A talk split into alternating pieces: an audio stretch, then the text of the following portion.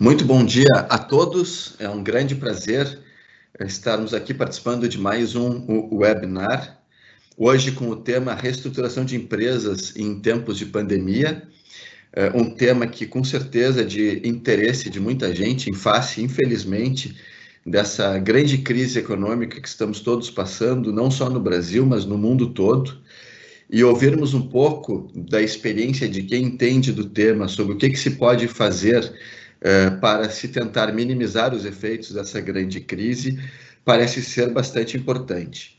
Esse evento de hoje conta com três palestrantes, que eu comentarei em seguida, e estará disponível, como se sabe e como nós divulgamos, nos nossos canais digitais após o evento, em especial no YouTube e no Spotify, para aqueles que quiserem assistir, repassar ou indicar posteriormente. Eh, hoje nós teremos aqui três eh, painelistas, e, e vou apresentá-los um a um é, no seu devido momento. E o primeiro deles, para meu especial orgulho, minha grande alegria, é o Ricardo K. O Ricardo K é um dos principais, se não o principal empresário executivo na área de reestruturação. É, tem mais de 30 anos de experiência nessa área. É, é uma pessoa que eu tenho o privilégio de conviver de maneira intensa há mais de 15 anos e testemunhar uma inteligência muito, muito fora da curva, muito acima da média, além de ser um sujeito muito humanitário, ter um toque pessoal e carismático muito diferenciado. Ao longo da carreira dele, tem experiências das mais variadas e todas elas muito destacadas, e para não tomar muito tempo de todos, vou destacar o fato de que ele já foi presidente da Caloi. Aqueles, como ele brinca, né, que tem um pouco mais de idade, sabem bem o que isso significa. Eh, fez a reestruturação da Caloi, depois passou por talvez aquela que era a, a empresa que, que apresentava o maior conflito societário, a Brasil Telecom, e quando se achava que havia um problema insolúvel, chamaram o Ricardo e a solução finalmente chegou. Eh, ele assessorou eh, o Ike Batista em toda a reestruturação do Grupo X. Para quem já teve o prazer de assistir a palestra sobre esses essas experiências profissionais dele, sabe o tamanho do desafio que ele teve que, que enfrentar. E mais recentemente está à frente da reestruturação do Grupo Odebrecht, eh, que ele talvez possa compartilhar com a gente eh, um pouco dessa experiência. Ricardo, é um enorme prazer eh, contar contigo aqui. Passo-te então a palavra de imediato. Bom dia, muito obrigado, Caco. Bom dia, muito obrigado Bem-vindos, um prazer estar aqui com vocês. Realmente, um evento da Souto Correia, é, o Caco Souto, que é meu grande amigo e, e, realmente um dos mais destacados advogados do mundo, é, e esse, construiu esse escritório espetacular, e é um grande privilégio estar aqui conversando um pouco com vocês. É, bom, como o Caco disse, eu tenho, já estou ficando velho, tenho uma experiência razoável em reestruturações. É, diria que nos últimos 15 anos a gente focou muito em reestruturações financeiras de grandes grupos. Atuamos, é, eu diria que do Ike Batista para cá, é, nos, nas grandes reestruturações do Brasil, seja em grandes empresas de varejo, empresas da Lava Jato, e como ele disse, hoje nós estamos fazendo a reestruturação do Grupo Odebrecht. E eu queria começar falando um pouco das diferenças entre uma crise normal, se é que podemos chamar uma crise que sempre tem suas idiosincrasias de normal, e a crise que nós estamos vivendo hoje, essa pandemia de Covid-19 é algo muito diferente do que todos nós é, vivemos. É, e, e, qualquer analogia, ela tem seus problemas, mas eu, eu ia começar dando um exemplo de uma empresa que nós reestruturamos, e de um setor que ficou muito machucado recentemente, numa crise específica aqui no Brasil, que foi a crise do mercado imobiliário. É, o mercado imobiliário ele tinha é, acabado de passar por uma, vamos dizer, por uma euforia há cinco anos atrás. Várias empresas abriram capital. É, na verdade, de duas empresas que abriram capital depois dessa crise, é, 10 empresas tinham valor de mercado abaixo de 5% do valor do seu IPO. E a razão dessas empresas todas terem passado por tantas dificuldades, na verdade, são duas. Primeiro, houve um efeito manada que eh, todas essas empresas foram compelidas por analistas financeiros, pelo mercado, a, a se diversificarem. Então, se elas, elas poderiam ser boas num determinado faixa do segmento, digamos classe média, média, e elas começaram a atuar em todos os segmentos, com todos os produtos, produtos para baixa renda, produtos para alta renda, é, incorporação de condomínios, de, de é, condomínios de casas, e eles começaram a diversificar, e, e inclusive geograficamente. É, e, obviamente, o código de obras de cada cidade é diferente, essas empresas começaram a ter problemas, fizeram dezenas de joint ventures, começaram a se expandir nacionalmente com esse dinheiro do IPO e, e com o dinheiro de é, empréstimos. Elas começaram a se alavancar, ainda numa fase que a Selic era muito elevada. Essas empresas, então, começaram a ter problemas operacionais para gerir essa complexidade tão grande. E aí, num, num, num efeito surpreendente, várias delas começaram a ter problemas, porque não conseguiam gerar margem para pagar o, o, o, é, o, serviço da dívida, é, a dívida corporativa aumentando, problemas de mão de obra, problemas de, de custos de materiais, os clientes aí, é, é, seria o grande segundo problema, com essa abundância de produto e com esse excesso de oferta, começaram a distratar a compra dos imóveis, então eles começaram a desistir de comprar aquele imóvel na planta. É, com isso, elas começaram a se estocar com esses imóveis, e aí começou o colapso, começaram a ter que vender os seus imóveis a um preço muito mais baixo, começaram a ter que renegociar com os bancos, e algumas e várias entraram em recuperação judicial. Nós acabamos assessorando várias, talvez o exemplo mais importante seja a PDG. PDG chegou a ter 343 canteiros de obras simultâneos, imaginem isso. É, e ela, e ela, e esse colapso, e, mais de 600 SPS, quer dizer, para cada obra, para cada empreendimento, você tem uma empresa, não é? é? todo o conceito de patrimônio de afetação, que é toda uma legislação específica que foi criada depois da quebra da Encol e, e, da, e do Instituto da Alienação Fiduciária, que é extraconcursal, ou seja, não entra na recuperação judicial. E com essa confusão formada, essas empresas começaram a entrar em default, não conseguiam pagar sua dívida e tiveram que ser reestruturadas. No caso da PDG, mais de 10 bilhões de reais de dívida, quer dizer, uma dívida significativa é, num país como o nosso, e, e um bom pedaço dessa dívida é, fora da recuperação judicial. E aí vinha todas as complexidades de uma reestruturação grande, mas esse é um exemplo de uma crise fabricada, de uma crise é, brasileira, de uma crise de excesso de oferta, de incapacidade dos, dos, é, das empresas de conseguirem se resolver sozinhas, e aí todas elas passaram por uma reestruturação. É, nós também temos crises, como a crise da Lehman Brothers e outras crises de falta de liquidez, nós temos vários exemplos de crises, de choques externos, etc. Mas a grande diferença para essa pandemia, além do grau de incerteza enorme de saber quando que isso acaba e de que forma essa quarentena vai de fato afetar os diferentes setores da economia brasileira e do mundo, é, a gente vê que foi um, um é, um colapso da demanda. Então, por exemplo, você pega uma empresa como a Gol, a Gol antes da crise, ela tinha 765 voos por dia, hoje ela tem 50. Então, diferentemente do que a gente viu muitas vezes em que o faturamento de uma empresa caía 15, 20, 25%, ou que ela se endividou demais para acreditando num Brasil que não veio e por isso, estando muito endividada, ela acabou tropeçando.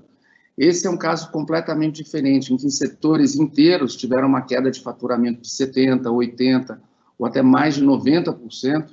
E como é que as empresas vão sobreviver nesse cenário? E que tipo de atitudes elas têm que tomar nesse momento?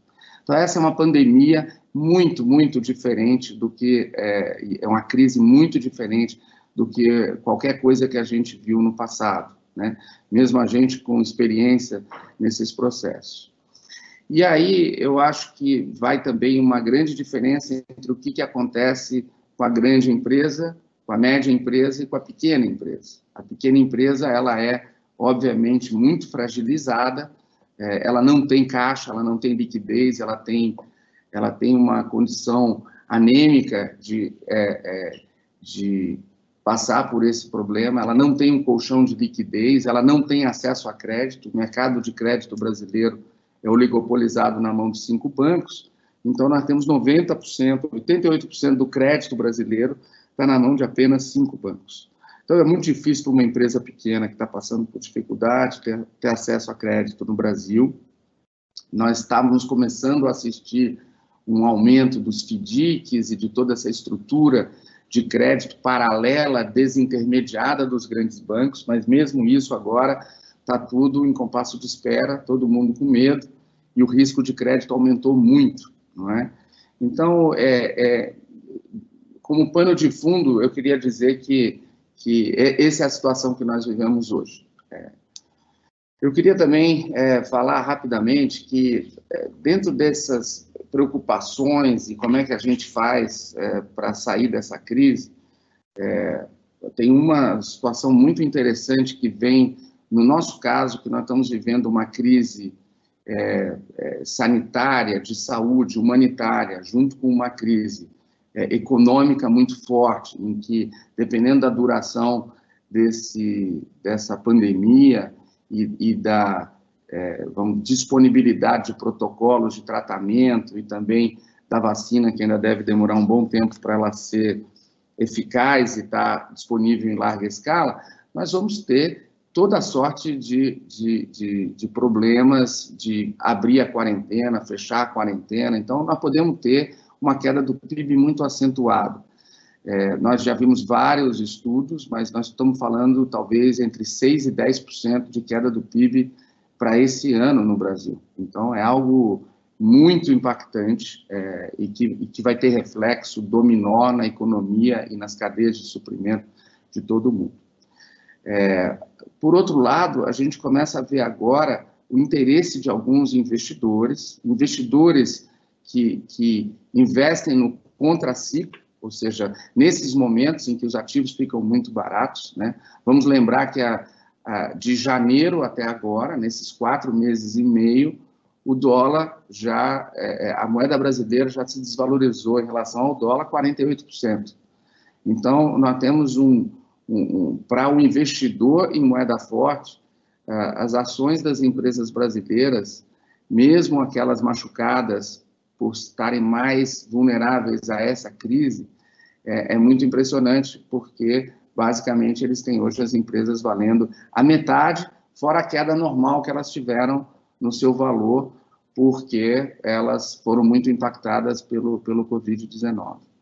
Então, é, esse é um momento de muita crise, mas também vai ser um momento de muitas oportunidades, onde grandes consolidações vão surgir, é, e nós vamos ver que as empresas remanescentes vão ser empresas mais fortes, é, justamente porque vários concorrentes sumiram. Né? Então, essa é um, uma das grandes questões. E, e finalmente, para poder abrir para os meus colegas, é, eu queria dizer que é, tem algumas, algumas receitas é, muito básicas, a gente tem recebido um aumento muito grande de consultas, mas a recuperação judicial, que é apenas um, do, um dos remédios, eu brinco que é hidroxicloroquina da reestruturação, ou seja, tem gente que diz que a hidroxicloroquina funciona, outros dizem que não funciona, mas muita gente usa, e é importante você usar, e tem alguns remédios que são realmente importantes, e a, e a recuperação judicial no Brasil, é uma lei que tem 15 anos, e tem uma série de problemas, mas ela, de fato, é, ela tem sido muito utilizada por empresas médias e grandes. Infelizmente, para a empresa pequena, é muito difícil, muito caro usar o instrumento da recuperação judicial, porque ela tem custos, você tem que pagar o administrador judicial, em geral você tem um assessor financeiro e um bom advogado, como o Souto Correia, e aí é, gente de qualidade sempre vem com um custo atrelado, que não é um custo alto para o tamanho do problema, mas que para uma empresa asfixiada, que não está com dinheiro para pagar tributos, que não está com dinheiro para pagar salário, é mais um custo que ela vai ter que separar e é um custo mandatório nesses processos. Então, o que a gente tem notado, e eu acho que o Rodrigo e o Giacomo vão poder é, discutir isso, é um aumento muito grande nos pedidos de liminares e cautelares para impedir o pagamento de, de, de, de, parcelas de dívidas e obrigações, é coisa que até pouco tempo você não conseguia, mas hoje, dado esse problema que nós estamos vivendo, é, os juízes estão muito, muito mais é, receptivos a esse tipo de, de pedido. Né? Então, acho que dessa forma, Caco, eu, eu queria só é, abrir um pouco para os meus colegas poderem falar e aí a gente poder engajar nas, nas perguntas aí do, do, público, né? Senão vai ficar muito chato eu falando muito tempo, assim, sem parar. Tá, tá ótimo, Ricardo. Muito obrigado. Rodrigo e Jacomo, se quiserem fazer alguma, algum comentário inicial antes das manifestações vocês, só me avisarem. Eu, eu queria, Ricardo, te fazer uma pergunta inicial. É, ouviste, eu ouvi que tu comentasse há pouco, né, de que tem gente que anda no contraciclo, né, e, e também a questão do câmbio, né, que o real desvalorizou 48% em relação ao dólar. É, como é que tu vês, isso pode ser até um alento, eventualmente, para algumas empresas, a possibilidade de nós termos uh, investidores interessados em ativos no Brasil, investidores de fora, e inclusive em ativos que são chamados de ativos estressados, na, na, tua visão, tu achas que esse é um mercado que já começa a dar sinais assim de crescimento, de interesse? Porque a minha grande dúvida é que é uma, é uma crise não só brasileira, né, uma crise, uma crise é, global, é, e é interessante, talvez, para as pessoas ouvirem a tua visão sobre, sobre esse perfil de investidores nesse momento, né, de contraciclo. Boa pergunta.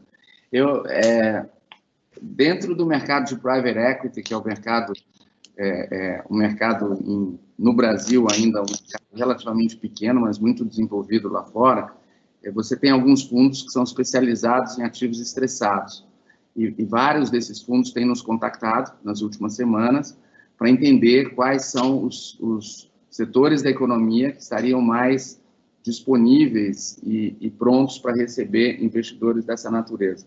É claro que um investidor desse tipo ele vai é, muito provavelmente querer o controle, ou seja, ele não vai comprar uma participação minoritária, porque é, essas empresas em distress, em geral, elas precisam de uma reestruturação vigorosa. É, muito provavelmente ele vai querer trocar o management, os gestores da companhia.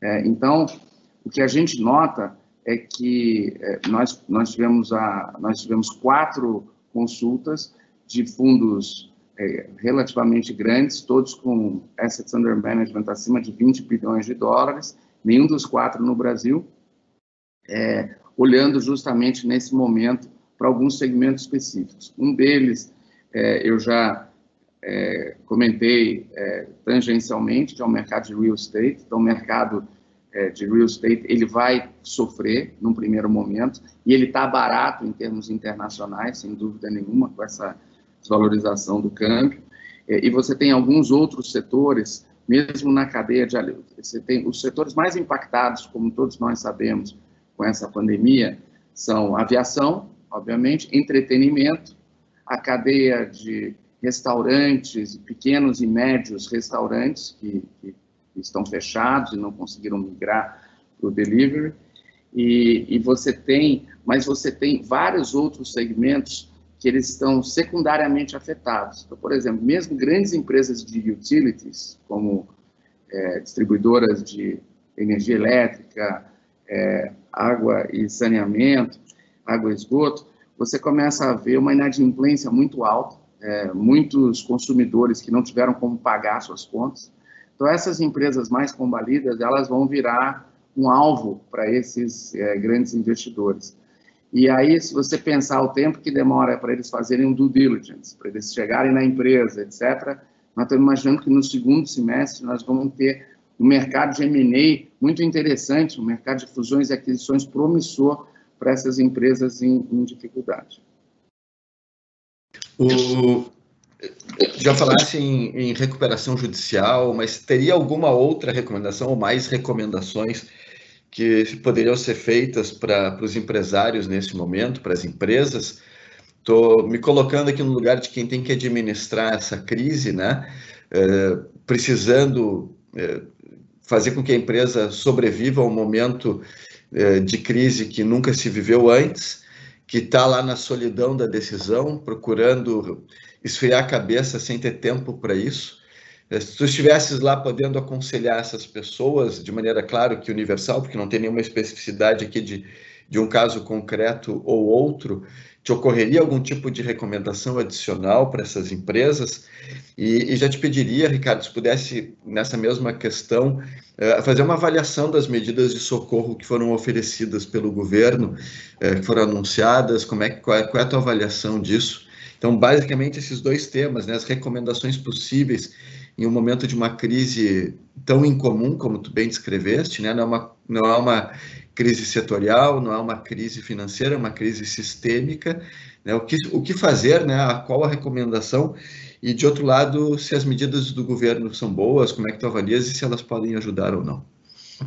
Bom, é, primeiro que, a, apesar da gente ter uma crise muito diferente, o protocolo de tratamento do paciente, que seria a empresa, ele é muito semelhante, talvez um pouco mais radical. Então, a primeira coisa que a gente tem aconselhado os nossos clientes é a preservação do caixa. Então, todos eles é, é, têm que rever seus planos de investimento, é, analisar qual que é o potencial de corte de custos. E eu sempre digo que para você ter credibilidade com, com um credor, um banco, o seu financiador, você precisa mostrar um diagnóstico preciso e algo que seja de fato implementável. Então, é muito importante que a empresa é, muito rapidamente ela tenha cenários diferentes em que ela deflagre planos mais ou menos ousados de cortes de custos e de reestruturação é, da, da, da, empresa. É, isso a gente muitas vezes ajuda o cliente a fazer, desenvolver esses cenários e, e criar, vamos dizer assim, é, é, marcos temporais onde você deflagra ou não cortes maiores ou menores, seja na sua força de trabalho, seja nos seus investimentos, etc. Várias empresas, por exemplo, de e-commerce, estão se expandindo muito nesse momento. É, então, elas também precisam investir, etc. E, ao mesmo tempo, elas podem estar tendo algum problema de, de, de inadimplência e de aumento de fraude, etc. Então, você mapear todos os seus, os seus é, processos e conseguir, muito rapidamente, ter um diagnóstico de qual, quais são as medidas e elencar e priorizar essas medidas, mas sempre visando preservar o caixa, porque você não sabe quanto tempo essa pandemia vai afetar o seu negócio, eu acho que essa é, é, é, é o que a gente tem para fazer de mais importante. Do ponto de vista, a segunda pergunta sobre qual tipo de apoio que, que, esses, é, que o governo está dando, e mesmo o Congresso, né, é, em que pese a gente está passando uma crise política muito grave, é, várias dessas medidas foram na direção certa, é, eu acho que, infelizmente, o governo ele não tem um viés intervencionista, então isso também tem dificultado muito a implementação e a velocidade que algumas dessas medidas chegam, de fato, na pequena empresa, na média empresa e nas pessoas desassistidas, né? A gente tem acompanhado a dor e o parto que foi para que 58 milhões de brasileiros tivessem acesso a 600 reais, né? Por quê? Porque são desbancarizados, porque o CPF não está regularizado, aí você vê uma fila na porta da Caixa Econômica. Mesmo problema para uma empresa média ou pequena. Eu estava vendo outro dia um relatório falando sobre o que, que os países desenvolvidos estavam fazendo, países europeus, o que, que eles, principalmente os países europeus e alguns países asiáticos tinham feito, é, e é muito interessante, você pega a Alemanha, por exemplo, a Alemanha ela muito rapidamente lançou um pacote de 600 bilhões de euros, é, e esse pacote ele foi inteiramente distribuído em três dias. Então, é claro que países desenvolvidos têm problemas muito diferentes dos nossos, não é? Mas, é, no, no, caso de uma é, grande catástrofe como essa, eles também conseguem se mobilizar com muita velocidade, né? Em alguns casos. E no nosso caso, não. É, então, eu acho que houve uma certa disputa entre o protagonismo do Congresso e do Executivo. Então, por exemplo, nós vemos aí algumas medidas é, é, que o Congresso tem tentado, essa lei 1397 de 2020, falando, é, vamos dizer, da postergação dos 60 dias do stay period. Várias dessas soluções temporárias são interessantes, mas a gente tem que tomar cuidado para não virar um casuísmo e depois isso virar a panaceia para todos os problemas e criar distorções que depois você não consegue resolver. Então, é, e o que a gente nota é que nesse momento os bancos estão muito flexíveis e eles estão prorrogando todos os vencimentos, pelo menos seis meses, em alguns casos um ano, até que as empresas tenham uma noção maior do impacto que essa pandemia está é, tendo nos seus negócios. Então, estão chegando várias perguntas, Ricardo. Uma delas tratava exatamente da, do, pedindo a tua opinião sobre esse projeto de lei 1397 que tu comentaste há pouco, é, inclusive perguntando se, essa, se esse projeto de lei ele ajudaria na situação das microempresas, né? Se tem, inclusive, se, a tua avaliação né, de como, como é o impacto, já, já passasse por esse tema, mas se tivesse alguma complementação, o impacto dessa crise, além da, da avaliação desse PL nas pequenas, médias e grandes empresas, como é que ela repercute? E, e tem também uma pergunta do, do Marcelo Monteiro aqui, para quem estiver interessado em fazer perguntas, é só mandar aqui para a gente no, no, no chat, que a gente consegue reproduzir a pergunta para o Ricardo. Eh, tu comentaste há pouco, pergunta o Marcelo Monteiro, sobre eh, a questão do cenário de M&A no curto prazo para contribuir, né, ou como uma, uma das consequências potenciais da crise. E o Marcelo Monteiro pergunta qual, qual o reflexo potencial dessas questões políticas que tu também comentaste nesse, nesse cenário de, de M&A. Tem, tem repercussão? A questão política no mercado de M&A ou não, né? Em síntese seria essa a pergunta. E, e, antes, como eu te comentei, se tem algum comentário adicional sobre o PL 1397 e a repercussão da crise em pequenas, médias e grandes empresas. Se tem muitos temas, Ricardo, me diz que eu repasso depois de novo contigo, tá? Não, tá ótimo. É, bom, primeiro, esse PL, eu, eu acredito que a pequena e média empresa ela tem que ser tratada de uma forma diferente é, a grande empresa ela sempre vai ter muito, é, ela vai ter uma capacidade muito maior de reagir à crise. E eu acho que esse PL 1397 ele vai justamente na direção da pequena e média empresa, tentando dar uma, vamos dizer, um alívio, uma folga temporária. Mas eu tenho um pouco de medo de que ele vire é, é, assim, é, que, que, aí é uma questão, tem lei que pega e tem lei que não pega. Ele vai virar, vamos dizer, a, a a, a porta para muita gente entrar com pedidos exagerados e desproporcionais. Né? A gente está vendo já hoje, com essa enxurrada de liminares na justiça, pedindo suspensão de pagamento, que várias empresas que estão pouco afetadas pela crise estão pedindo a suspensão de pagamento de aluguéis, pedindo suspensão de pagamento de credores. Então, há um certo abuso também.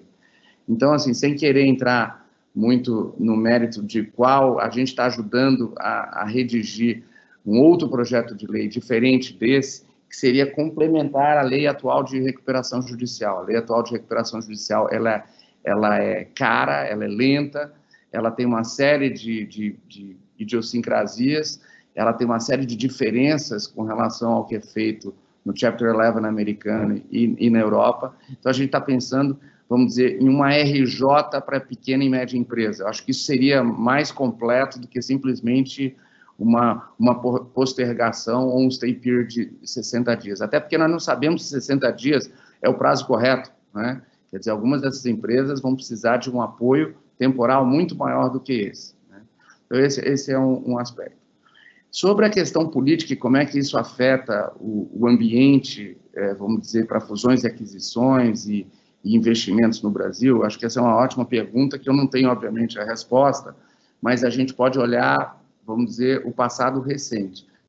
O Brasil, em que pese a gente está aí, talvez, entrando, é, vamos dizer, num, em toda uma discussão de afastamento ou não do presidente da República, que ainda não está nem na metade do seu primeiro mandato, é, e independentemente das opiniões que a gente tem sobre o comportamento dele frente à pandemia, etc., o que a gente nota é que as instituições hoje são muito sólidas, né? Quer dizer, nós que vivemos, quando nós éramos estudantes, o final da ditadura militar, nós já vivemos o impeachment de dois presidentes, do Collor, que renunciou na véspera, mas teve o processo de impeachment, e da, da presidente Dilma, nós sabemos que o Brasil aguenta esse tipo de turbulência, né? E que, de fato, hoje, há uma disputa de protagonismo entre o Congresso, o Judiciário, né, o Supremo e o Executivo. E, e, eu não acho, eu acho que quando o investidor ele olha para o longo prazo, ele olha um país com 211 milhões de habitantes, ele olha um país com, vamos dizer, com uma efervescência e uma capacidade de regeneração muito acima de outros países em desenvolvimento. A maior parte dos países europeus, que são muito ricos, eles têm 5 milhões de habitantes. Então, aqui no Brasil, é, a gente está falando de um país que tem escala, ele tem escala para um investidor estrangeiro. E, e, com todas as crises que a gente teve ao longo desses anos, seja no período da ditadura, seja governo do PT, com tudo isso a gente teve um fluxo de, é, de investimento contínuo com alguns soluços. Então, eu acho que se a gente, por exemplo, entra num processo de impeachment, pode ser que durante alguns meses a gente vai ter um soluço, mas isso não quer dizer que no longo prazo a gente deixou de ser o Brasil, uma das maiores economias do mundo, etc. Tá? Essa é a minha visão modesta a respeito. É, muito bom. Ricardo, eu vou passar daqui a pouquinho para o Rodrigo, em seguida para o Rodrigo. Eu queria deixar duas perguntas para tu voltares ao final. São perguntas assim que eu acho que de mais fôlego, né? Te dá até tempo de refletir um pouco aí. Uma delas é qual o legado que a gente vai, vai ter dessa crise, né? O que, que essa crise vai deixar de legado positivo, se é que haverá algum, né? O que, que é o, qual é o grande aprendizado dessa crise? E outra questão que eu acho que é de muito interesse também é como será o processo de retomada. Quando a gente tem uma crise sistêmica, como é que tu enxergas que vai ser a, a retomada desse processo todo? É, se te importares, eu, eu, gostaria agora de passar para o Rodrigo e depois a gente volta. Ah. Vamos, vamos, ter tempo para mais, mais perguntas para todos nós. E, e, eu tenho o privilégio aqui, Ricardo, enquanto a gente está falando, de ter na tela mais imagens. E tu falavas e o Rodrigo balançava a cabeça e eu via que ele estava louco para jump in aqui na conversa, na discussão. E eu vou dar para ele a oportunidade agora. E, Ricardo, fica à vontade se tu quiser fazer alguma intervenção até para é, é um bate-papo aqui também. Claro que tem a dificuldade de nós organizarmos uh, remotamente, mas a gente pode tentar, se tu quiser fazer alguma intervenção. Se não, eu já te deixo essas duas perguntas para a gente retomar mais para o final, tá? Mas fica bem à vontade. O Rodrigo, uh, nosso sócio no escritório, ele é Rodrigo Telecheia, ele é doutor em Direito Comercial pela USP, uh, especialista em liderança em negócios por Georgetown tem uma quantidade enorme é, de, de publicações é, muito interessantes no campo jurídico, é, uma grande parte delas exatamente nessa área de reestruturação. É, é um prazer ter-te aqui conosco, Rodrigo, e vi que enquanto o Ricardo falava, tu tinhas aí a vontade de, de, de participar aqui num, num, formato de debate.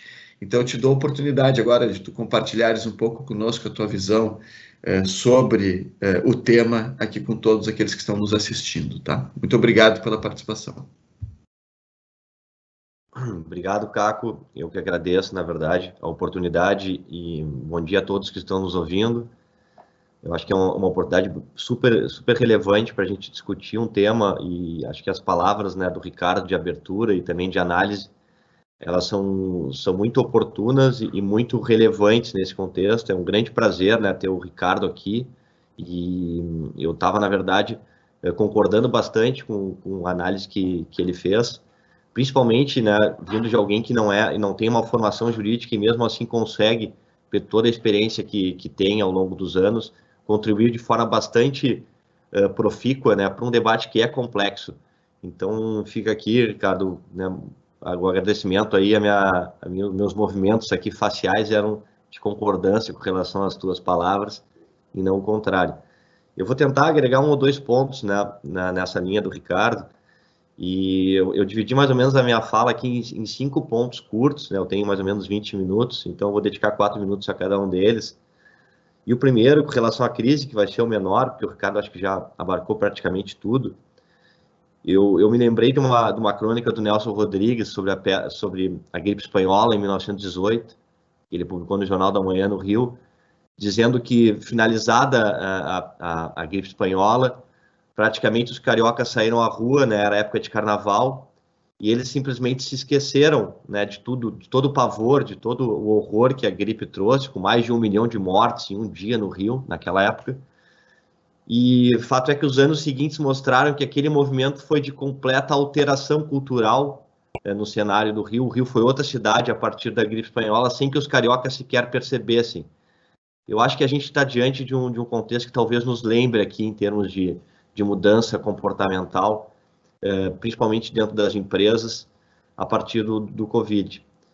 E aí eu acho que tem dois atos que me mostraram, um deles no lado né, comportamental e o, o, deles no lado econômico são bem significativos. O primeiro deles é que os Estados Unidos, né, no, agora no, no, governo do Trump, ele utiliza o, o Defense, Defense, Production Act de 1950, que foi usado né, em períodos de guerra nos Estados Unidos, para determinar atualmente que GM, 3M, Ford sejam obrigados a produzir né, equipamentos voltados para a crise. Então, uma intervenção direta do governo na atividade econômica. E um segundo ato, que também mostra a gravidade do que a gente está vivendo, e aí mais para o lado né, comportamental religioso, é que o Papa Francisco né, rezou uma missa recentemente em, né, com, com a Praça São Pedro vazia, usando o crucifixo da peste negra que não era usado desde 1600, de 1522, na verdade. Então, são realmente são dois exemplos de atos que mostram que estamos diante de uma crise não, nunca vista por, pelos seus efeitos. Em termos econômicos, ela se, não se compara ainda, mas ela já é superior à crise de 2008, em que o PIB americano caiu 2%, e a gente já está diante aqui de uma queda nos Estados Unidos aproximadamente de 6%, na Europa, em alguns países, 10%. E a crise de 29, que foi a crise mais, digamos assim, intensa que tivemos, né, gerou uma queda de mais ou menos 15%. Então, vejam, estamos aqui realmente diante de uma situação completamente uh, diferente de tudo que já se viu. E acho que o fator adicional a isso é a incerteza. E o empresário, né, ele li, não lida bem com a incerteza, na medida em que ele não consegue precificar né, investimento e retorno. Então, esse fator, na minha visão, é o fator que traz mais dificuldades aqui numa visão de longo prazo. Então, o que, que a gente deve esperar né, num sistema de insolvência, que eu passo para o meu, meu segundo ponto, nesse, nesse contexto? Eu acho que o, o, o, o professor, professor, David Skill, da Universidade de Pensilvânia, ele usou uma frase, que me, uma analogia que me parece muito, muito adequada.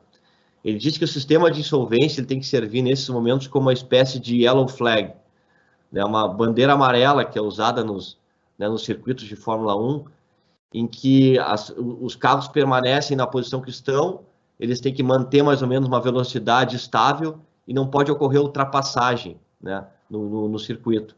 Eu acho que a lei de insolvência ela tem esse objetivo nesse contexto, e a gente vai entender um pouquinho mais depois por quê. No terceiro momento, eu vou falar um pouco sobre o que, que o mundo tem feito, citando algumas ideias de que a gente pode reproduzir aqui. Por fim, examinar né, o projeto 1397 em um pouco mais de detalhamento e fazer algumas críticas nesse, nesse projeto. Então, tratando aqui do, né, do, do, do sistema de solvência, me parece que a, a, a gente vive no Brasil um momento né, de, de, talvez consolidação do nosso sistema de solvência, que tem aproximadamente 15 anos, ele, ele passando, né, ele passou por diversas fases. O Brasil, durante muito tempo, na vigência do decreto 7661, ele tinha um estigma da falência que lembrava um pouco né, a, a, a, a, idade, a Idade Média, em que o devedor era obrigado a usar uma boina verde na França, uma boina amarela na Espanha, dizendo que ele, de fato, tinha sido né, falido e ele pagava pessoalmente por aqueles erros. Durante praticamente 50 anos, o Brasil viveu essa realidade. Em 2005, houve uma quebra. Só que essa quebra, como toda uh, quebra, ela gera expectativas talvez irreais. E a gente espera, muitas vezes, da recuperação judicial, uh, consequências ou efeitos e até meritórios que ela não consegue trazer. Ela não é um, um, um remédio jurídico que está idêneo a críticas, muito menos vai resolver toda e qualquer situação. Então, eu acho que nesse momento a gente precisa olhar para a recuperação judicial e para os outros, para os outros remédios que a lei traz, a partir de uma visão crítica, mas também crítica do empresário para, para com a crise que ele sofre. E não trazer expectativas reais para um, para um remédio jurídico que tem as suas limitações, a gente vai ver um pouco aqui quais são elas. Então, dito isso, o que, que traz, no, no, no né, do ponto de vista recuperatório, um remédio que seja adequado? O primeiro deles, eu acho que é uma participação adequada dos credores né, nesse processo de recuperação. A gente sabe muito bem, o Ricardo trouxe esse, esse assunto na fala dele, que não tem recuperação judicial sem dinheiro novo.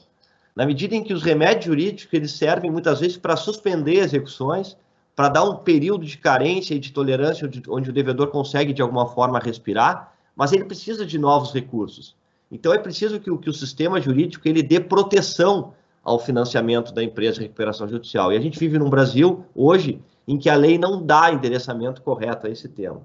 Da mesma forma, é importante é essencial, na verdade, que haja um diálogo, uma negociação, e essencialmente essa judicial entre credor e devedor.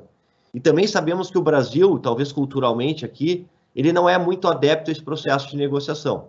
Então, isso é algo que o projeto de lei tentou abordar, a gente vai ver daqui a pouco, mas não me parece que essa abordagem tenha sido a correta.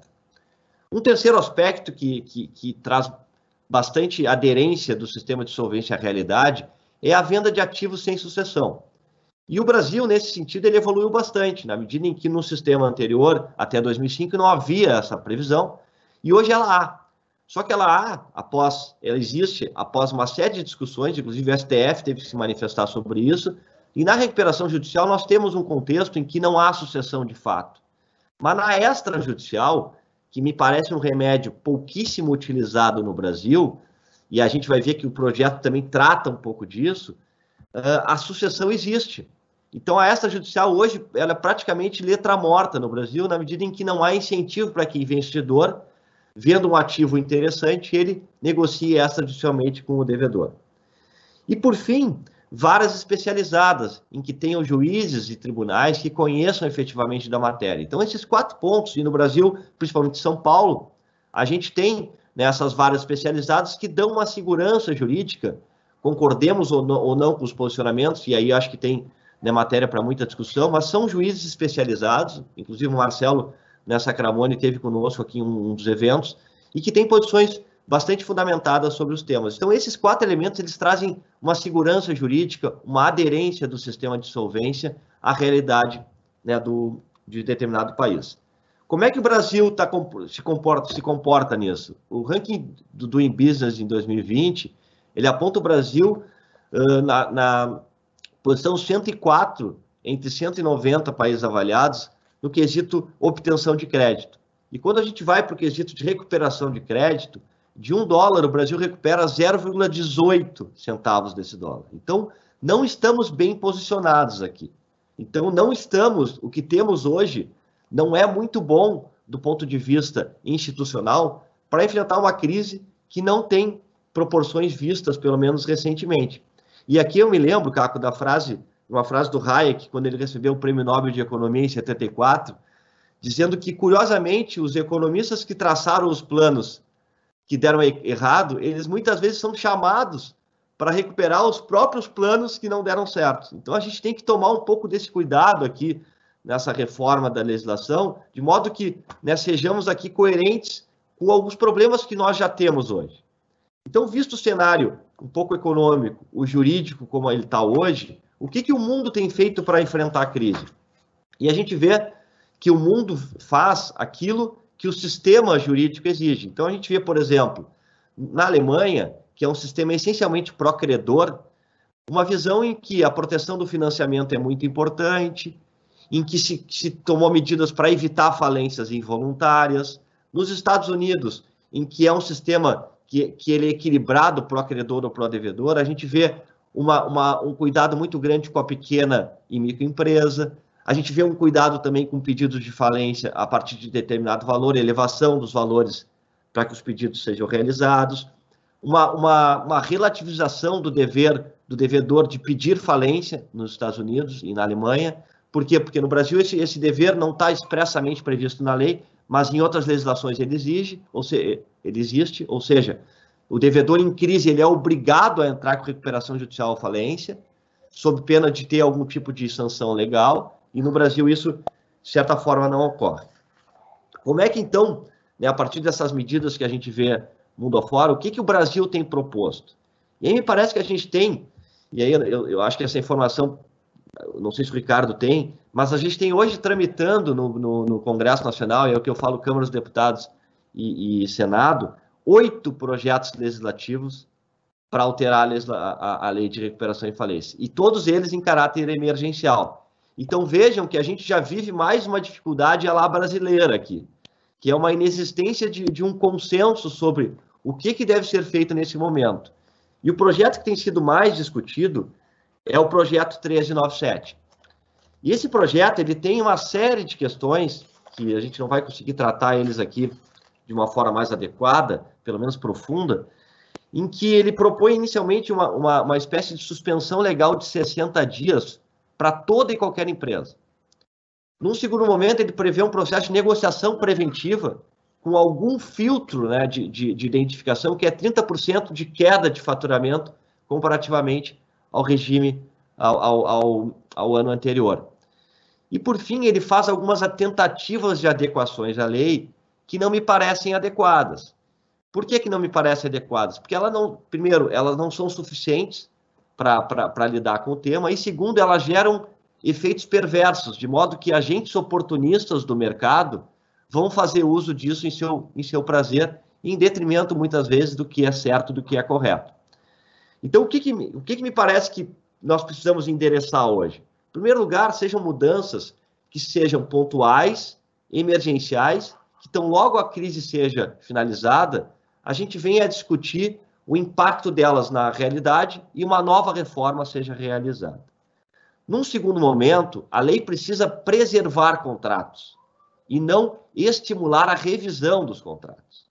É óbvio que certos contratos, certas cláusulas têm que ser relativizadas, flexibilizadas. Por exemplo, a, a, o cumprimento de certas garantias que são essenciais ao devedor, certas cláusulas de vencimento antecipado, pedidos de despejo, execuções que sejam muito graves para o devedor. Esse tipo de medida, eles precisam sim de um certo termômetro uh, razoável por parte do judiciário, sob pena de inviabilizar de fato uma série de atividades. Então, esse ponto, o projeto trata de certa forma, mas ele vai um pouco além. A questão da negociação preventiva, que está expressamente prevista no projeto, não me parece adequada por três pontos. Primeiro, porque o Brasil ele não tem uma cultura da negociação. E trazer a cultura da negociação para dentro do poder judiciário também não me parece adequado. E, por fim, estabelecendo o limite de 30% é o limite correto, não é o correto. A gente não tem aqui uma margem, muitas vezes, de, de, de limitação. Por que não autorizar todos aqueles que querem negociar a partir de uma negociação extrajudicial e não trazê-la para dentro do, do juízo. E mais, digamos que aquele acordo que seja feito num ambiente de negociação extrajudicial, caso o devedor venha futuramente a pedir recuperação judicial ou falência, o que, que vale? São os termos acordados ou os termos originais da dívida? O projeto também não trata disso. Deve haver um desestímulo às medidas individuais de questionamento de ações. É o que a gente vê hoje no Poder Judiciário, uma série de empresas ingressando com pedidos liminares que fazem sentido nesse contexto de segurança, mas que a lei deve tratar disso.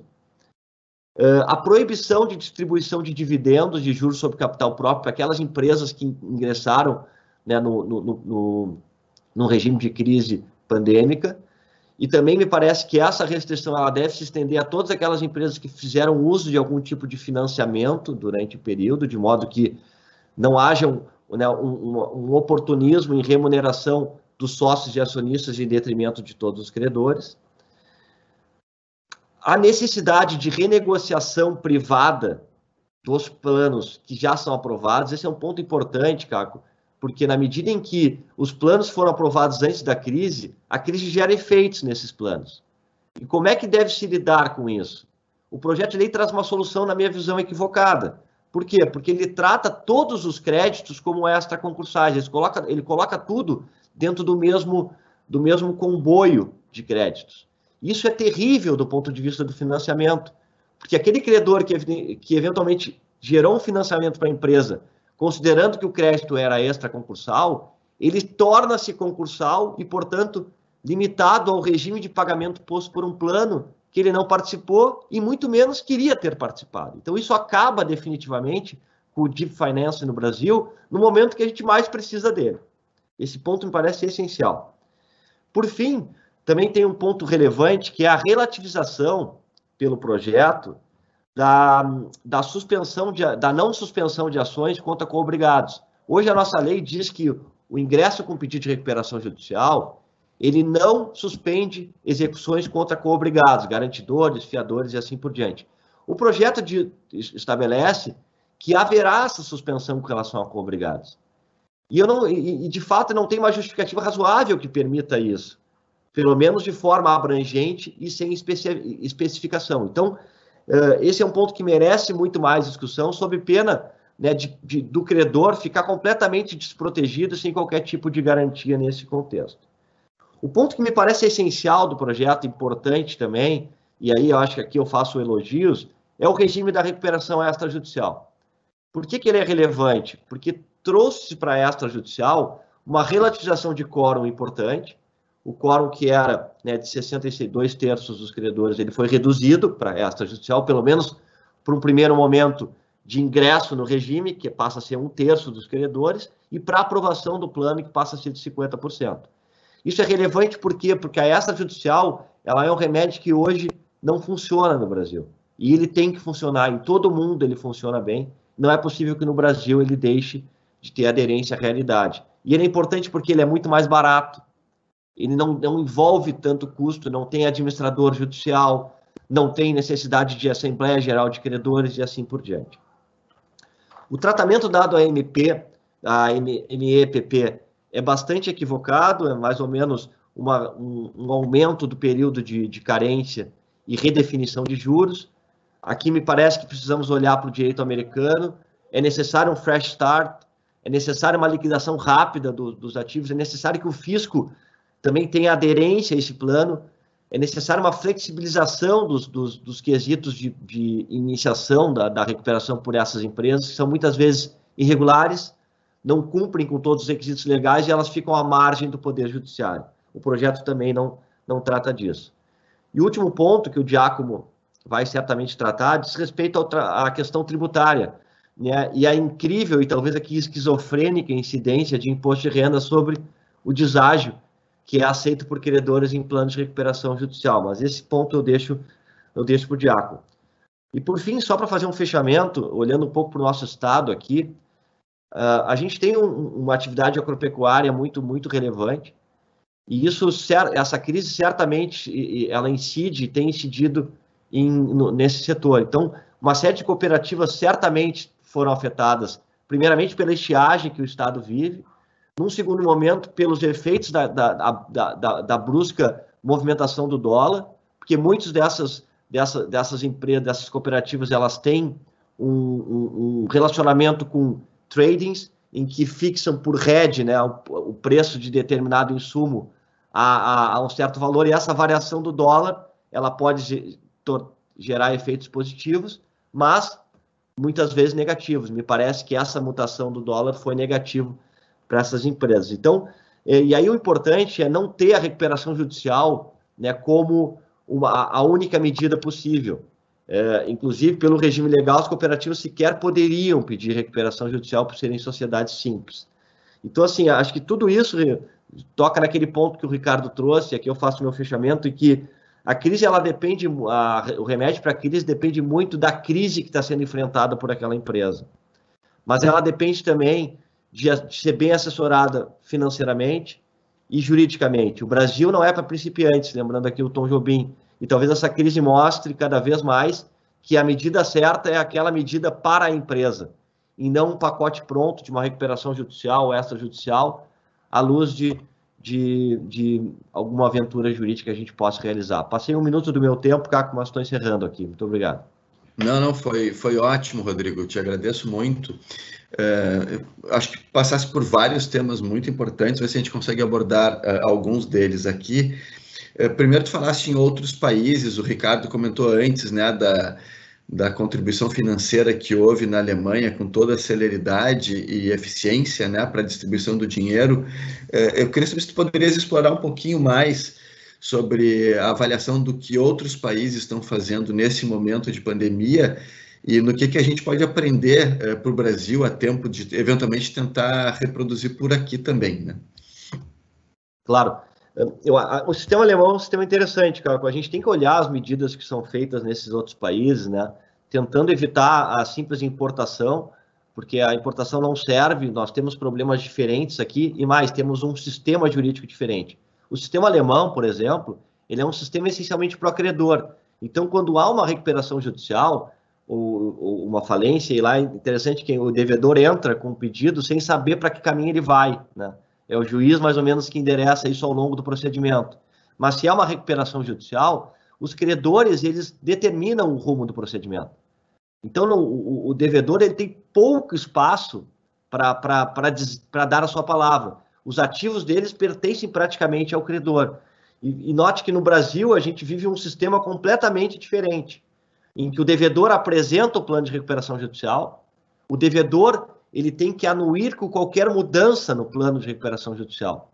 Então aí eu acho que tem um aprendizado. Por exemplo, por que não autorizar os credores apresentar planos alternativos de recuperação judicial, exigindo que o devedor venha para a mesa e traga um, um, regime que seja razoável, tanto para ele, devedor, quanto para os seus principais credores. Um regime que traga todos os credores para o mesmo, mesmo ponto, inclusive o fisco. Né? É um ponto muito difícil, entendo politicamente, mas talvez seja o momento da gente endereçar essas questões. Faz sentido a gente ter credores extra ou concursais? Por que, que a alienação fiduciária está fora? É, isso gera uma série de complexidades, é, uma, espécie de jabuticaba jurídica brasileira que é muito difícil de, de, de explicar para investidores, na medida em que o bem ele é extra concursal, mas se ele for essencial, ele não pode ser retirado do devedor pela, pelo artigo né, 6 parágrafo 4 durante o stay period. Então, assim, tem umas dificuldades que o nosso sistema, de fato, ele não, ele, ele é esquizofrênico, e ele precisa aprender com as experiências. Então, acho que esse caso né, do, da, da, Alemanha e dos Estados Unidos, da mesma forma, talvez lá a gente possa olhar um pouco para o Deep Finance, que funciona muito bem, com a questão da, da prioridade de recebimento desses credores, compartilhamento de garantias, uh, se o valor da garantia de um determinado credor for uh, inferior ao valor da, quer dizer, superior ao valor da dívida garantida, por que não utilizar esse remanescente como uma nova garantia? Então, são dois pontos aqui: a apresentação de planos né, por, por credores, o envolvimento do credor no processo e essas regras de, de compartilhamento de garantias que são essenciais para o Deep Finance. Obrigado, Rodrigo. Uh, ouvindo sobre o PL uh, uh, 1397, fiquei incomodado, sabia também da existência de oito projetos de lei em debate no Congresso em regime de urgência Fiquei também um pouco preocupado, parece que dá uma impressão de insegurança jurídica. Uh, o Ricardo comentou que nós, pelo menos, temos instituições sólidas como um contraponto a isso.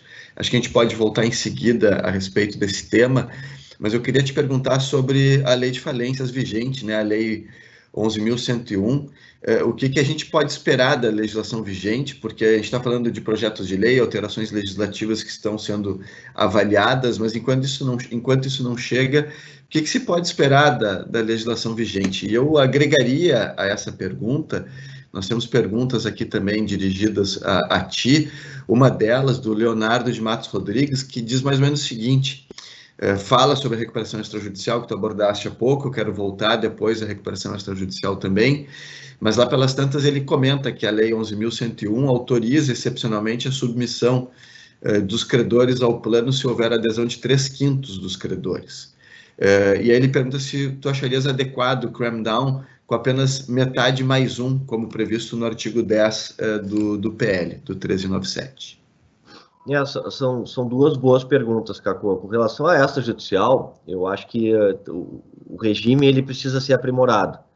E eu acho que o principal aprimoramento dele não é a mudança de quórum, e sim a ausência de sucessão na venda de bens na extrajudicial mediante um procedimento, obviamente, que é acompanhado pelo Poder Judiciário, tá? ou pelo menos que tem algum controle. A mudança do quórum, o que eu achei mais interessante na extrajudicial foi o seguinte, é que se autoriza o ingresso da extrajudicial sem eu atingir o quórum legal, que hoje, de fato, é de 3 quintos. Tá? Então, eu, eu posso ingressar com o pedido de extrajudicial e até que a homologação do plano seja feita, eu tenha que atingir aquele quórum legal que é reduzido para 50%. A discussão do cram-down é sempre muito complexa. E me parece que não deve ser o remédio jurídico adequado o cram-down. O ideal seria que, deve, que, o devedor e o credor conseguissem chegar numa mesa e, e, negociar de forma adequada. Mas esse é um problema histórico do Brasil. Então, talvez algum down aqui tenha que existir. É realmente questionável, a pergunta é boa do Leonardo, se 50% mais um não seria né, um desrespeito ao direito dos credores. Me parece que, que, que, que, haveria sim esse desrespeito. Por outro lado, eu também entendo que nessa, nesse contexto atual, e aí talvez um pouco diferente do que eu ouvi do Ricardo, o, o, pelo menos os depoimentos que eu tenho, é que os bancos não têm sido sensíveis a mudanças de, de, de, de planejamento, de pagamento e de condições. E tem levado empresas a entrar com medidas judiciais individuais pedindo, né, por meio de, de decisão liminar, a prorrogação, o reparcelamento de dívidas com determinadas instituições. Então, me parece que aí a gente já, já evidencia que o simples diálogo talvez não seja a solução, que mostra que algum, alguma, algum estímulo ao clean down seja necessário. Se 50% é muito ou pouco, acho que eu estou aberto à discussão. Pegando esse teu gancho, Rodrigo, é, sobre tua avaliação sobre suspensão de pagamentos, negociações preventivas, medidas judiciais, como é que tu estás avaliando essas alternativas neste momento? Eu, eu não gosto, Caco, do, da suspensão irrestrita para todos os agentes econômicos. Tá? Eu acho que o que o projeto estabelece esse período de 60 dias para todo mundo ser privilegiado por, esse, por essa suspensão, barra, entre aspas, moratória, uh, me parece inadequado. Agora, uh, me parece sim adequado que tenha assim, um período de relativização de pagamentos, desde que a empresa consiga, compro consiga comprovar que houve uma, um impacto nas suas receitas a partir né, do, do, do Covid-19. E isso tem, inclusive, gerado uma série de pedidos né, judiciais liminares em ações individuais. E parece que o projeto de lei tem que trazer um regramento coletivo disso para evitar que o Poder Judiciário seja obrigado a se manifestar em cada oportunidade com uma certa margem de opinião para, para uh, um caso ser deferido e para outro ser indeferido. Esse é o pior dos sistemas, é o que a gente vive hoje. Então, o Congresso ele tem que ser rápido aqui na sua resposta legislativa, mas o rápido com equilíbrio e que credor e devedor tenham né, a sua, a sua própria, os seus próprios uh, problemas endereçados. O que me parece que o projeto 1397 está endereçando tão somente a situação do devedor e não está considerando a do credor, muito menos do financiador. E esse é um ponto que eu gosto de, de ressaltar, porque o deep financing é essencial na recuperação judicial. Tem várias perguntas chegando aqui. Uma delas é do Rony, é, perguntando qual é a tua avaliação sobre a contribuição, a eventual contribuição da mediação é, nesse cenário, inclusive de RJs, ou fora de, do ambiente jurídico, né? Eu, eu gosto da mediação, inclusive eu tive a oportunidade de ser mediador em um caso de recuperação judicial aqui no Estado. Eu acho que, que é um instrumento interessante, porém, uh, ele tem as suas limitações. É, é, é, a mediação é consensual, as duas partes, credor e devedor, devem querer negociar, devem querer mediar. Do contrário, né, não existe. O TJ de São Paulo estabeleceu recentemente um, um provimento em que ele estimula né, a mediação extrajudicial. Então, o Tribunal de Justiça do Paraná também fez algo no mesmo sentido. Me parece remédios interessantes que não vão resolver, mas tal, para grandes agentes econômicos, porém talvez a, na, se a gente for olhar a pirâmide, a parte de baixo, né, MEPP, talvez seja um remédio barato e bastante, bastante útil nesse contexto. Tá? Fazer uma última pergunta para ti nesse momento, Rodrigo, antes de passar para o Giacomo, uh, que é até um pouco que foge um pouco da questão de reestruturação, mas que talvez tu possas contribuir aqui. Uh, o Corman, José Luiz Corman, pergunta sobre a questão da força maior. Né? Ele diz assim: eh, tem esse entendimento que a força maior, neste caso, eh, a pandemia, né? a pandemia configurando um evento de força maior, seria uma situação que permitiria às empresas pararem de executar determinadas obrigações. Eh, no entanto, não seria suficiente para rescindir o contrato, nem desculpa para interromper o contrato na linguagem que o Corman usa. Eh, tu poderias comentar sobre os efeitos da pandemia com as cláusulas de força maior ou evento de força maior nesse momento em função da pandemia e seus efeitos? Claro. E depois eu vou passar para o Giacomo, tá? Tá bom. É, é uma boa pergunta também, que eu acho que é, é, é uma resposta que tem que ser analisada com muito cuidado, tá? Pelo seguinte, a força maior é um, conce um conceito jurídico indeterminado e aberto, então ele tem que ser, ele tem que ser examinado à luz do caso concreto, tá?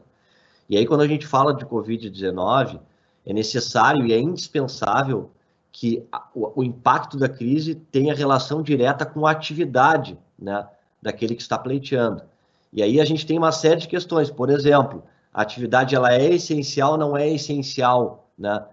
Dentro do regime de crise.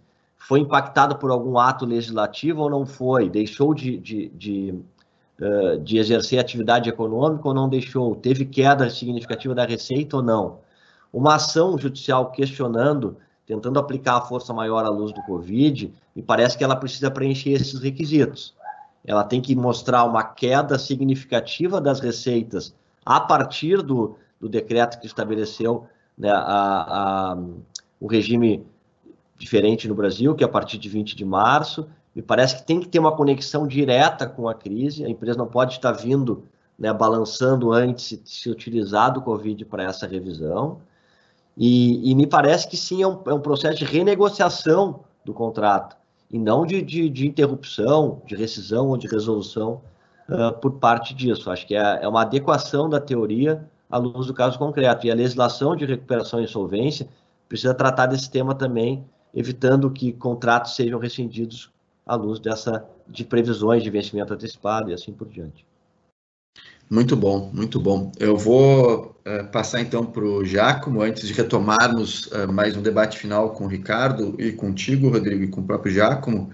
Passar a palavra para ele. O Giacomo é mestre em Direito Econômico e Financeiro pela USP, também autor de diversas obras jurídicas de grande fôlego, muito experiente em questões tributárias complexas, e acho que, por falar em questões tributárias complexas, é, muito do que nós estamos falando aqui certamente tem repercussão nesse campo. É, já como um prazer também é, ter-te aqui conosco, passo-te a palavra de imediato, por favor.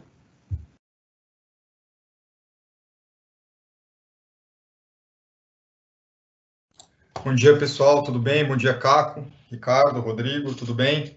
Ah, bom, ah, obrigado aí por, pelo convite, por participar.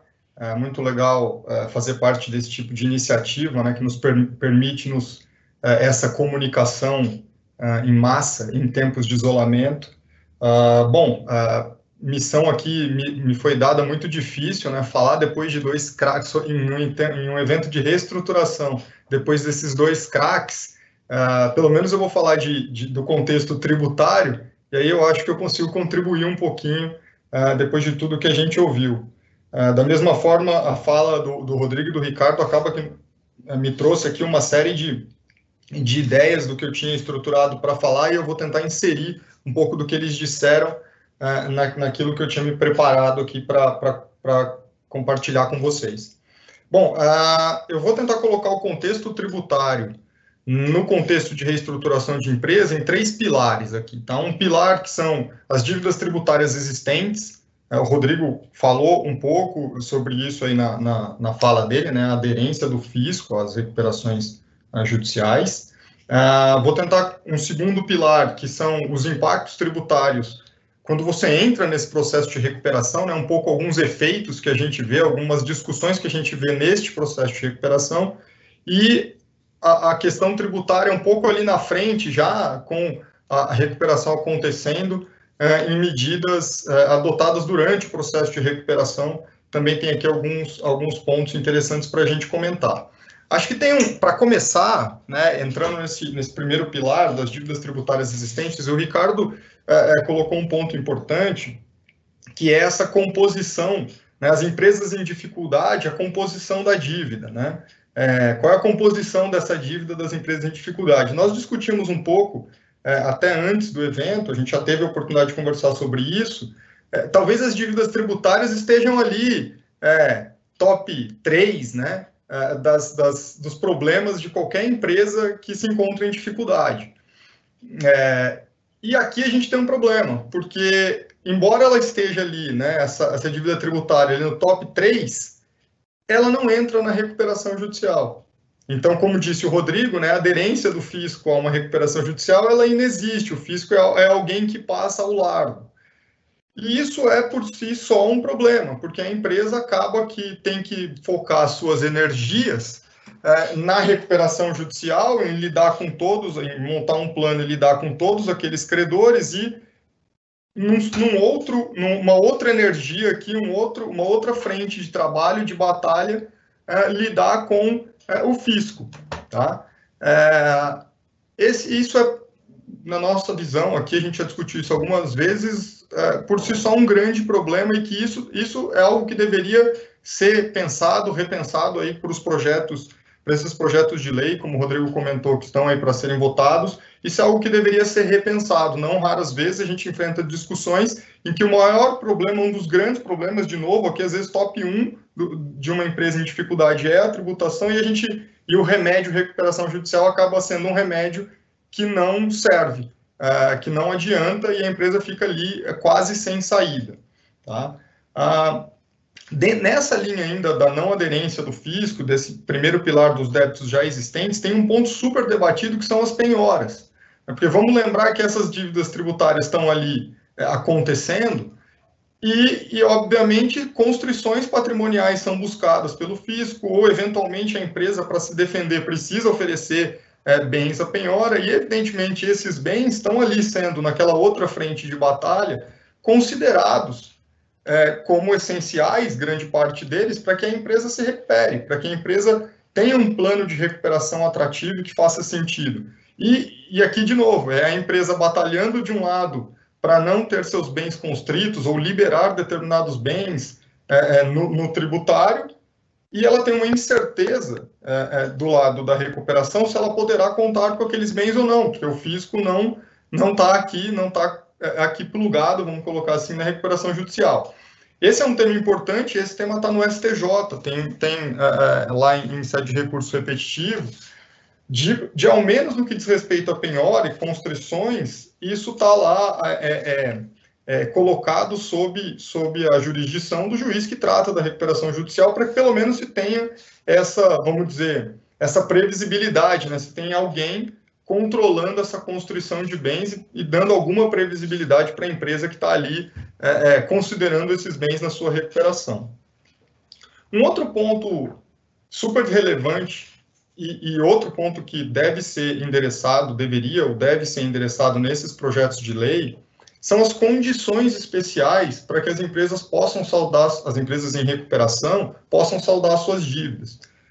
É, o que a gente tem hoje na lei é uma previsão de um parcelamento em 84 meses, que tem é, alguma, alguma questão de iniciar com pagamento menor e terminar com pagamento maior, mas o que a gente vê na prática é que é algo muito pouco atrativo, muito pouco atrativo. Basta a gente pensar que um parcelamento ordinário da Receita Federal, para qualquer empresa aderir, ele é de 60 meses.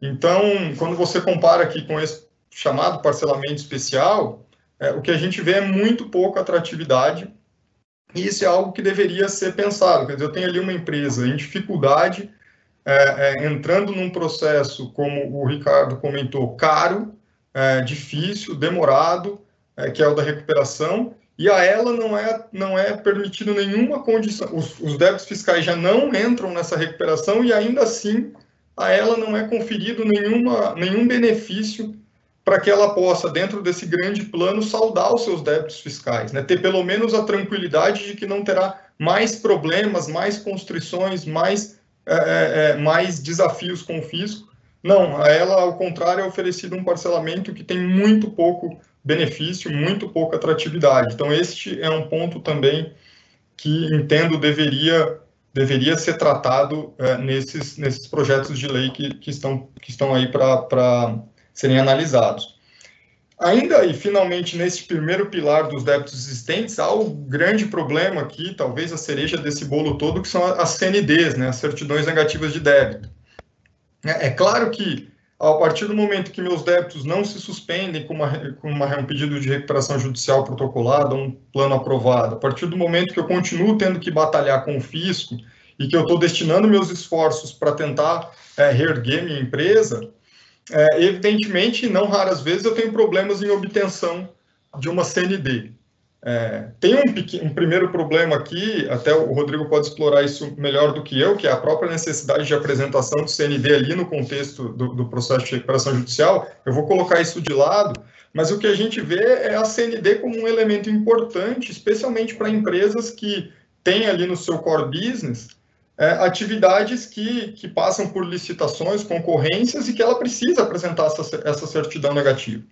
Então, eu não tenho nenhum alívio, a empresa não tem nenhum alívio com os débitos fiscais, está ali batalhando, a recuperação judicial não a ajuda e acaba, de, acaba acontecendo que em algum momento isso desemboca em não ter uma CND e prejudicá-la em participar de algum negócio que, de novo, o, onde isso desemboca? Lá numa previsão que havia sido feita, num plano de recuperação, de que aquele tipo de negócio a empresa poderia participar, poderia gerar caixa ali, e o, o fisco, por conta da CND, acaba atrapalhando a empresa e, por via de, via de consequência, atrapalhando aquele plano que, que foi feito ali. Então, acho que a CND é o último, talvez, né, nessa linha de, de débitos existentes, nessa linha de problemas e medidas que deveriam ser adotados e que a gente, tá, e que a gente percebe que atrapalham a recuperação, a CND é, o, é a linha final aqui, é o, é o, que, é o que acaba é, sendo o resultado de toda essa falta de, de aderência dos débitos fiscais já existentes a uma recuperação judicial e prejudicando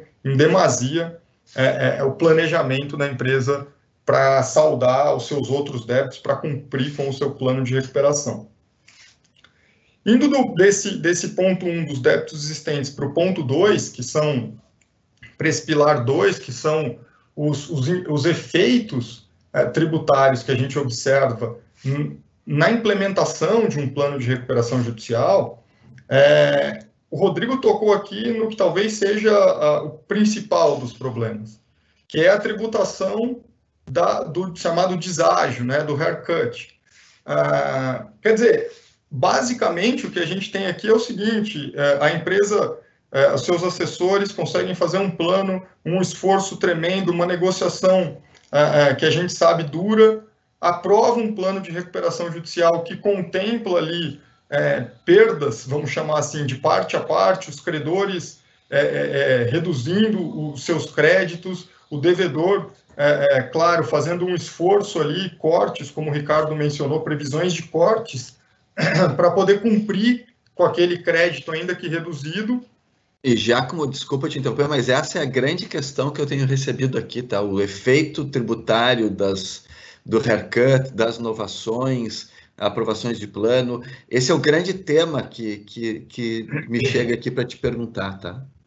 É, Cacô, eu acho que esse é, é exatamente como o Rodrigo disse, e, e, e é o que você tem recebido como questão, esse realmente é o grande problema. Porque aqui todo mundo está perdendo e só o fisco está ganhando, né? É, todo mundo está perdendo um pouquinho e o fisco está ganhando bastante em cima do pouquinho que todo mundo está perdendo. Porque qual é o efeito aqui? O que, que a gente tem hoje é, de posição do fisco? Este haircut, né, esse deságio que é obtido na aprovação da recuperação de um plano de recuperação, ele gera um reconhecimento de um, uma receita. Né? Lá no resultado, o efeito contábil disso é um reconhecimento de uma receita. E essa receita para o fisco uh, é considerada uma receita tributável. Ou seja, eu vou ter ali imposto de renda, contribuição social, PIS e COFINS incidindo uh, sobre aquele sobre esse suposto acréscimo patrimonial, sobre essa suposta receita que a empresa é, é, é, é, registrou contabilmente em razão do, do, do haircut, ali, do deságio obtido. É, acho que aqui o, o ponto é, se a gente olha para os artigos escritos, para os debates feitos sobre esse ponto, eu diria que há uma unanimidade quase, é, no sentido de que isso é um verdadeiro absurdo. Uma empresa que está em recuperação judicial, que, como eu disse, está ali tentando perder menos, os credores abrindo mão de um pedaço do seu crédito para tentar recuperar, fazendo uma conta de possibilidade de recuperação daquilo que já perdeu. Uh, e a gente entende, e o fisco entende que aquela empresa tem capacidade contributiva suficiente para tirar dinheiro do seu caixa. Naquele momento de aprovação do plano, em que as coisas não começaram a dar certo ainda, para tirar dinheiro do seu caixa e contribuir numa alíquota conjunta aí de 40 e 3, podemos chegar a, a, a 43%, né, se a gente somar, claro que isso não é absoluto, mas se a gente somar as alíquotas de imposto de renda, contribuição social, PIS e COFINS, tirar dinheiro do seu caixa, quer dizer, é, é uma loucura, né? Quer dizer, é, é eu aprovo um plano de recuperação, é, é todo mundo está perdendo um pouquinho para tentar recuperar no fim, e a empresa de repente tem que ali pedir um empréstimo no meio dessa loucura para pagar, tirar para pegar dinheiro e pagar o fisco, não faz o menor sentido, não, não nos parece que não parece a ninguém que há aí capacidade contributiva, que é um termo que a gente gosta de usar quando, quando a gente fala de é, é, pagamento de impostos, né? Está lá na Constituição. Parece não haver aqui capacidade contributiva nenhuma revelada para pagamento desse tipo de desse, desse, tipo de conta nesse momento, tá? É, tá aqui outro ponto que sem dúvida é, deveria ser endereçado é, nesses projetos de lei que estão em análise. É, é, tem medidas lá nesses projetos de lei tratando disso, tem, há medidas nesse sentido, uh, e, e, eu acho que elas deveriam ser analisadas com muito cuidado, porque está aqui o, talvez o grande problema. É, finalmente, indo para a terceira e última pilar aqui da minha análise, que é o, o vamos dizer assim, já no processo de, de recuperação judicial, medidas aqui fiscais que, que geram algum estímulo, mas ao mesmo tempo algum, algum debate, eu vou trazer um tema aqui que o Rodrigo já escreveu, já li artigo disso dele, que é das unidades produtivas isoladas. Né? É, nessa questão de sucessão tributária, né, sucessão dos débitos, é, o Código Tributário Nacional tem uma regra geral que é adquirir o fundo de comércio, os, os, os débitos relativos àquele fundo de comércio, você leva com ele, você sucede, o adquirente do fundo de comércio sucede os débitos. E tem uma exceção lá para empresas em recuperação, que é o adquirente de unidades produtivas isoladas da empresa em recuperação. Ele não sucede os débitos tributários da recuperanda quando adquire uma unidade produtiva isolada. Isso, no meu modo de ver, é algo que incentiva, permite que dinheiro de investidor de terceiro ente no, entre no caixa da companhia e sirva ali a recuperação daquela empresa, mas, claro, como tudo aqui tem uma, um grande debate, e aqui é o que o Rodrigo já escreveu a respeito, o que, que é unidade produtiva isolada? E quando isso vai acontecer, né, quando esse negócio, quando esse business vai acontecer ali, que o investidor vem adquirir a unidade produtiva isolada, essa discussão vem à tona. E se começa a discutir se aquilo que se está transacionando é de fato uma unidade produtiva isolada que o protegerá, portanto, é, daquela, daqueles débitos, da, da, sucessão dos débitos tributários. Então, muito rapidamente aqui, é, no tempo que me coube, esses eram os três é, pilares aqui do contexto tributário que eu gostaria de, de trazer, de tratar com vocês e fico à disposição para questões. Obrigado, Caco. E vamos eu, que, eu que agradeço, já como muito interessantes os pontos, esse da que o Rodrigo chamou de esquizofrênico, né? Quando todos estão fazendo concessões, reduzindo, vem o fisco e, e, e tenta, no, no, sentido completamente oposto, desestabilizar aquilo que está sendo feito para tentar fazer com que a empresa possa ser recuperada. Realmente é muito importante esse tema e, e imagino que tenhamos caminhos para tentar contornar isso. Mas o Rodrigo está pedindo a palavra. Eh, Rodrigo, pode Tu queres fazer uma pergunta para o Ricardo, né?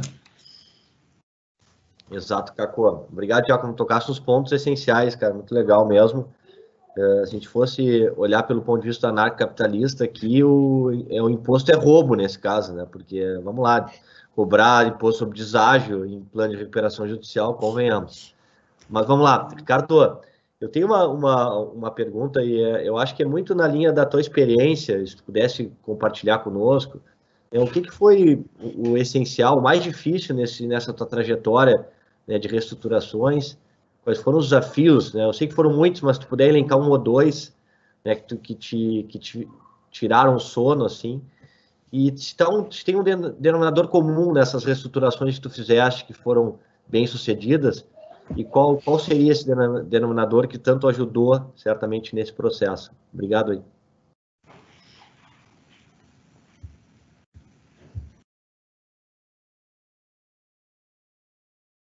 Tá no, teu microfone está no mudo, Ricardo. É, é, ficando gaga, né? Mas parabéns, é, vocês fizeram uma apresentação brilhante. Dá vontade de conversar muito sobre aspectos específicos, o PI, como é que a gente mitiga o problema tributário, a questão da corrupção, de como é que se negocia com o procurador da Fazenda. É, é, é um caos, realmente o Brasil é um jabuti na árvore, né? E vocês deixaram isso muito claro mostrando as diferenças entre o, o Brasil e outros. Mas essa pergunta, difícil, né? Resumir uma vida de 30 anos em, em alguns exemplos, mas eu vou dar três exemplos interessantes que eu acho que vocês vão gostar. Primeiro, na época do Ike Batista, o Ike era um grande visionário, com todas as, vamos dizer, os, as críticas que qualquer um possa ter, ele pensava grande. E era tudo business plans bilionários, e quando a gente chegou lá para reestruturar, é, o que a gente notava era que a, havia uma mudança de ideia muito rápida. Qualquer um que chegasse perto do Ike, falasse alguma coisa, ele mudava de ideia. Então, uma coisa que a gente aprendeu nesse processo de reestruturação é ter muita resiliência e ter muita calma nesses momentos, para você também não assustar os credores. Então, o credor, se você tem uma solução, você vai vender a UPI de um jeito, a lá 363 americana, tudo isso, você tem que ter calma, não adianta gritar, não adianta correria. Então, acho que com o Ike, depois de dois anos e meio lidando num, num ambiente meio caótico e com fundo soberano de Abu Dhabi, um monte de credores, a primeira coisa que eu diria é calma. Segundo, na época da PDG, nós tínhamos 27.500 credores. Nós tivemos que alugar o Expo Center Norte, em São Paulo, para fazer uma Assembleia Geral de Credores. Então, vocês imaginam como é que você consegue é, a gente falando de cram down, como é que você puxa credores, a gente fez um call center para ligar para milhares de credores. Então, outra coisa que é muito importante quando a gente entra num processo que desemboca numa recuperação judicial, como foi o caso da PDG, em que você tem milhares de credores, é uma organização do processo. Então, eu acho que o que faz muito a diferença, quer dizer, eu tenho eu tenho dois sócios que estão comigo há 28 anos, já troquei de mulher duas vezes, não troquei de sócio. Eu tenho, nós somos cinco sócios e 42 funcionários.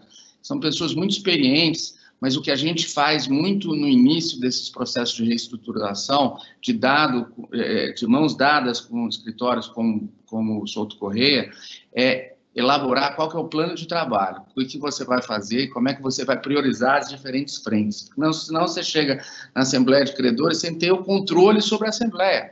Então, você não sabe se você vai aprovar ou não. Né? E, e, por último, talvez Odebrecht, que é um caso que ainda está ocorrendo, que também é mais de uma centena de credores, eles em 11 business diferentes. Ali, o que a gente precisou para conseguir, é, a gente aprovou em Assembleia Geral de Credores com mais de 80% é, de, de votos favoráveis. Eu acho que ali o que a gente precisou mesmo é a, a inteligência de deixar o protagonismo um pouco para quem vai ficar com os negócios. A gente vendeu vários negócios e aí a gente tem que passar esse protagonismo da negociação para quem que vai ficar com os negócios. Eu acho que esse aqui é um resumo, dá vontade de falar muito mais. E na Brasil Telecom também foi um caso super interessante. Eu morro de saudade de Porto Alegre, porque eu sempre ia aí, ficava na casa do Caco para ver os meus amigos gaúchos.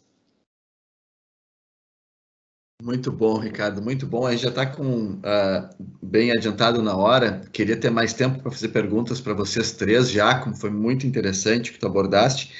Para fechar o nosso evento, Ricardo, eu anunciei mais cedo duas perguntas né, que eu queria te escutar, que eu acho que são muito importantes nesse contexto. Uh, primeiro é o legado dessa crise, né? Qual será o legado dessa crise? E o segundo é como será o processo de retomada. Eu sei que são perguntas muito difíceis, né? De muita profundidade, eh, mas eu queria ver quais são as suas impressões sobre esses dois temas, né? O legado e a retomada. Bom, eu acho que mudanças estruturais acontecerão em várias dimensões, mas eu queria eu queria destacar quatro vertentes em especial. Primeiro, a expansão da digitalização. É, sem dúvida, está havendo uma mudança. Está falando de é, educação online, webinar, tudo isso que a gente está fazendo. Nós chegamos à conclusão que muitos trabalhos intelectuais a gente consegue fazer remotamente. Isso vai ter uma mudança dramática. A gente estava vendo que a XP, por exemplo, vai ter 2.500 funcionários trabalhando de casa até o final do ano. Então, isso eu acho que no mundo inteiro a gente já está vendo. Segundo, acho que vai ter um pushback da globalização. Quando os Estados Unidos descobrem que 92% de todo o equipamento de proteção individual dos hospitais vem da China, aí ele ficou apavorado. Né? E eu acho que isso é um problema mundial dessas cadeias de suprimento. É uma pena, mas a verdade é que a questão de, de protecionismo, ruptura das cadeias de suprimento e a globalização vai sofrer muito com isso. Né? E a gente tem que tomar cuidado para ver como é que isso afeta o Brasil. Eu acho que vai acelerar a biotecnologia, mudanças de comportamento, é, toda essa parte de contactless, a gente vai mudar muito a forma em que a gente vai fazer compras, por exemplo. Eu, por exemplo, aqui em casa, eu não vou no supermercado há dois meses.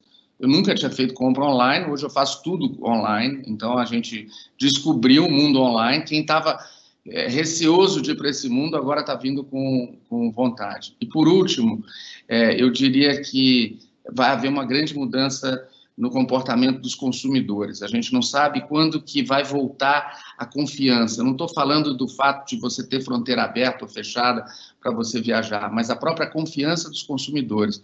Nos Estados Unidos, em dois meses e meio, 33 milhões de pessoas ficaram desempregados. Eles tinham quase que o pleno emprego, 3,1% de desemprego, Hoje eles têm 14% de desempregados. Nós vamos ver algo muito semelhante no Brasil e assustador.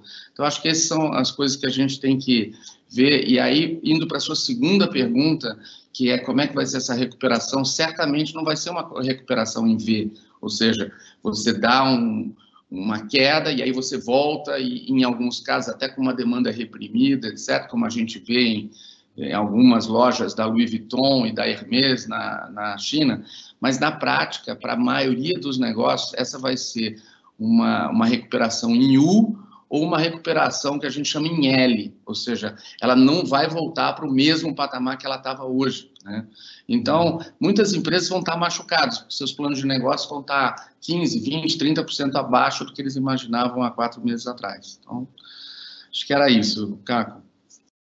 Ricardo, obrigado, muito obrigado mesmo. É, mensagens muito fortes, muito relevantes, tenho certeza que de muita utilidade. Nessa mesma linha, Rodrigo, Giacomo também, muito obrigado. Um privilégio meu tá, estar aqui com vocês e poder conviver com vocês. Tem tema aqui para conversas bem mais longas, com certeza. Bom, pelo horário, a gente tem que encerrar. Até pediria, Ricardo, que tu não desligasse aí a tua máquina, até ficasse um pouquinho mais.